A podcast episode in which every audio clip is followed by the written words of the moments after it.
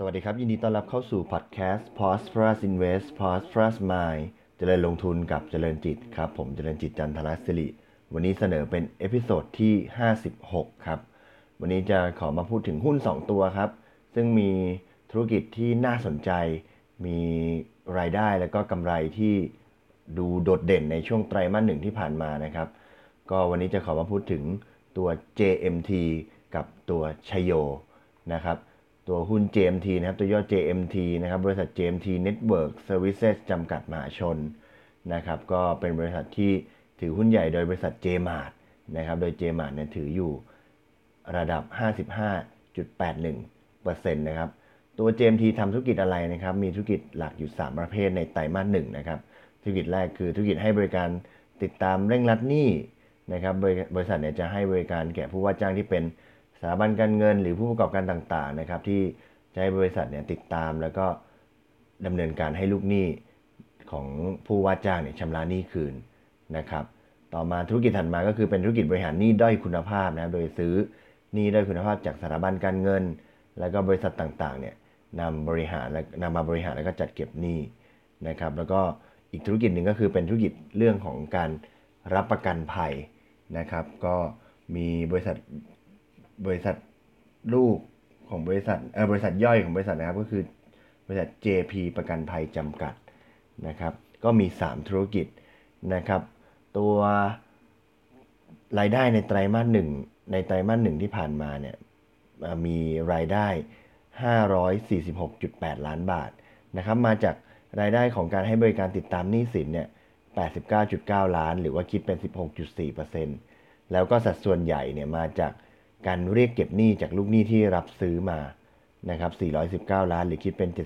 76.6%แล้วก็มีรายได้จากการประกันภัยอีกเล็กน้อยนะครับ 37.2 ล้านประมาณ 6.8%นะครับ ก็รวมเป็น 546.8 ล้านบาทนะครับ จะเห็นว่ารายได้หลักเนี่ยมาจากการเรียกเก็บจากลูกหนี้ที่รับซื้อนะครับ 419 ล้านบาทคิดเป็น 76.6%น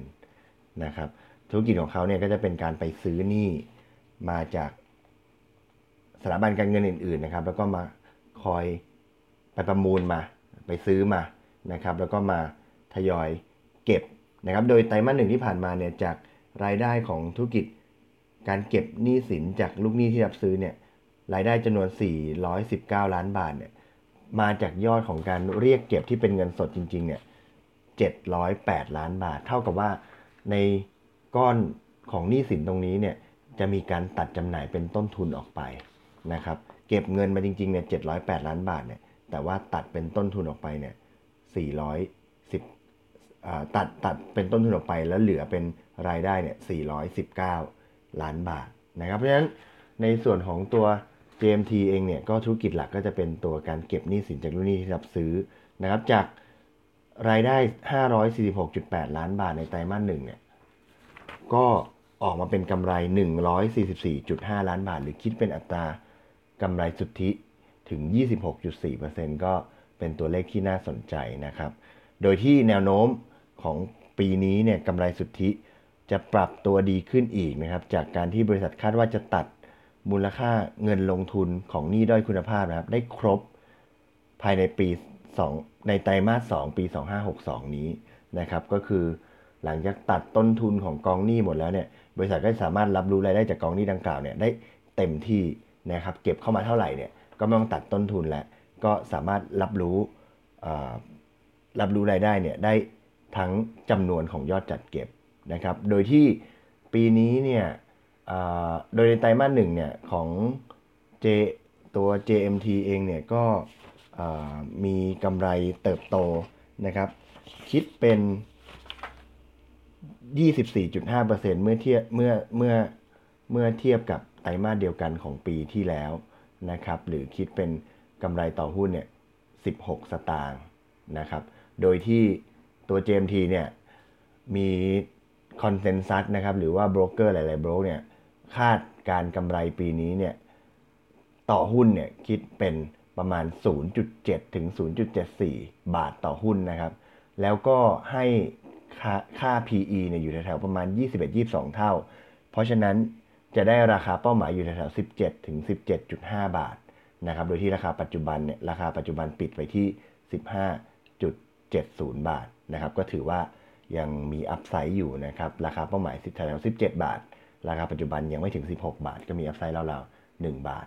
นะครับ อะมาดูอีกตัวหนึ่งนะครับ ซึ่งเป็นธุรกิจที่ใกล้เคียงกันนะครับ แต่ตัวนี้เนี่ย จดทะเบียนอยู่ในตลาดหลักทรัพย์ MAI นะครับก็คือตัวชโย หรือบริษัทชโยกรุ๊ปจำกัดมหาชนนะครับ ตัวย่อ CHAYO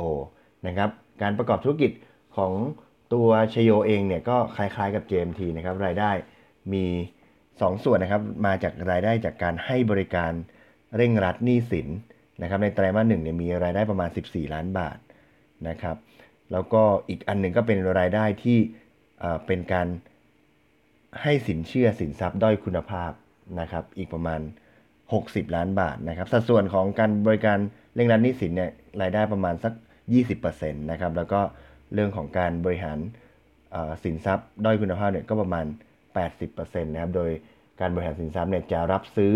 หรือรับโอนสินทรัพย์ด้อยคุณภาพ ทั้งที่มีหลักประกันและก็ไม่มีหลักประกันเนี่ยก็มาบริหารนะครับ ก็ถ้ามีหลักประกันเนี่ยก็บริหารแล้วก็เอาหลักประกันไปขายคิดเป็น รายได้เข้ามานะครับ อีกธุรกิจหนึ่งก็จะเป็นธุรกิจของการให้บริการศูนย์บริการข้อมูลลูกค้าหรือว่า call center นะครับ แต่ว่าในไตรมาสหนึ่งปี 62 เนี่ยไม่มีรายได้จากส่วนนี้นะครับ ก็ตัวชโยเองเนี่ยมีรายได้รวมในไตรมาสหนึ่งเนี่ยคิดเป็นมูลค่า 75 ล้านบาท แล้วก็ออกมาเป็นกำไรสุทธิประจำงวดเนี่ย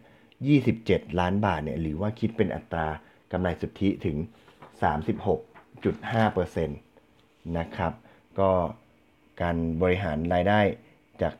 สินเชื่อด้อยคุณภาพเนี่ยก็ถือว่าน่าสนใจนะครับ ก็มียอดจัดเก็บเนี่ย70 ล้านบาทนะครับ แต่ว่าก็มีการตัดจำหน่ายสินเชื่อด้อยคุณภาพเหล่านี้ออกไปด้วยก็คิดเป็นรายได้เข้ามาประมาณ 60 ล้านบาทนะครับ แล้วก็คำนวณออกมาเป็นกำไรเนี่ยประมาณสัก 27 ล้านบาทนะครับ คิดเป็นกำไรต่อหุ้นนะครับ ประจำไตรมาสหนึ่งนี้ คิดเป็นกำไรต่อหุ้น 5 สตางค์นะครับ อันนี้สำหรับตัวชัยโยนะครับ ถ้ามาดูการคำนวณการให้มูลค่าของคอนเซนแซสนะครับ จากไตรมาสหนึ่งที่กำไรต่อหุ้น 16 5 สตางค์เนี่ย ทั้งปีเนี่ยก็มีการคำนวณให้ไว้นะครับ คาดว่าจะมีกำไรสุทธิทั้งปีเนี่ยต่อหุ้นเนี่ย ประมาณ 23 สตางค์นะครับแล้วก็ถ้าให้ค่า PE ประมาณสัก 20 เท่าเนี่ยก็จะได้ราคาเป้าหมายอยู่แถวๆประมาณ 6 บาทนะครับซึ่งราคาล่าสุดของชโยเนี่ยก็อยู่ประมาณปิดไปที่ 4.46 บาทนะครับก็มีอัพไซด์อีกราวๆบาทหนึ่งก็เป็นหุ้น 2 ตัวนะครับที่มีธุรกิจที่น่าสนใจนะครับ หลักๆ คือการให้บริการเร่งรัดหนี้สิน แล้วก็การบริหารหนี้ด้อยคุณภาพนะครับ ที่จะเป็นการซื้อมา จากธุรกิจอื่นนะครับ แล้วก็มาบริหารมาเรียกเก็บนะครับ ที่น่าสนใจก็คืออัตรากำไรสุทธิของธุรกิจเหล่านี้เนี่ยค่อนข้างดีนะครับของเจมาร์เนี่ย26.4%แล้วก็ของชโยเนี่ย36.5%ยิ่งเท่ากับว่าถ้าเรามองว่าถ้าธุรกิจเหล่านี้เนี่ยสามารถที่จะหาซื้อหนี้แล้วก็จัดเก็บได้ยิ่งมากเท่าไหร่เนี่ยอัตรากำไรสุทธิก็จะดีตามนะครับ แล้วก็จากคอนเซนแซสนะครับที่ ที่คำนวณเอาไว้เนี่ยให้ราคาเป้าหมายเอาไว้เนี่ยทั้ง 2 บริษัทก็มีอัพไซด์ที่น่าสนใจนะครับกำไรไตรมาสหนึ่งเติบโตดีขึ้นทั้งคู่นะครับแล้วก็คาดว่าทั้งปีนี้ก็ยังสามารถทำได้ดี ก็เป็นอีกตัวเลือกหนึ่งที่น่าสนใจนะครับสำหรับการลงทุนในหุ้นกลุ่มการเงินที่เกี่ยวกับการติดตามหนี้สินนะครับวันนี้ขอบคุณที่ติดตามนะครับเราเชื่อว่าข้อมูลนี้ก็จะเป็นประโยชน์ในการลงทุนสำหรับทุกท่าน และพบกันใหม่ใน episode ถัดไปวันนี้ขอบคุณและสวัสดีครับ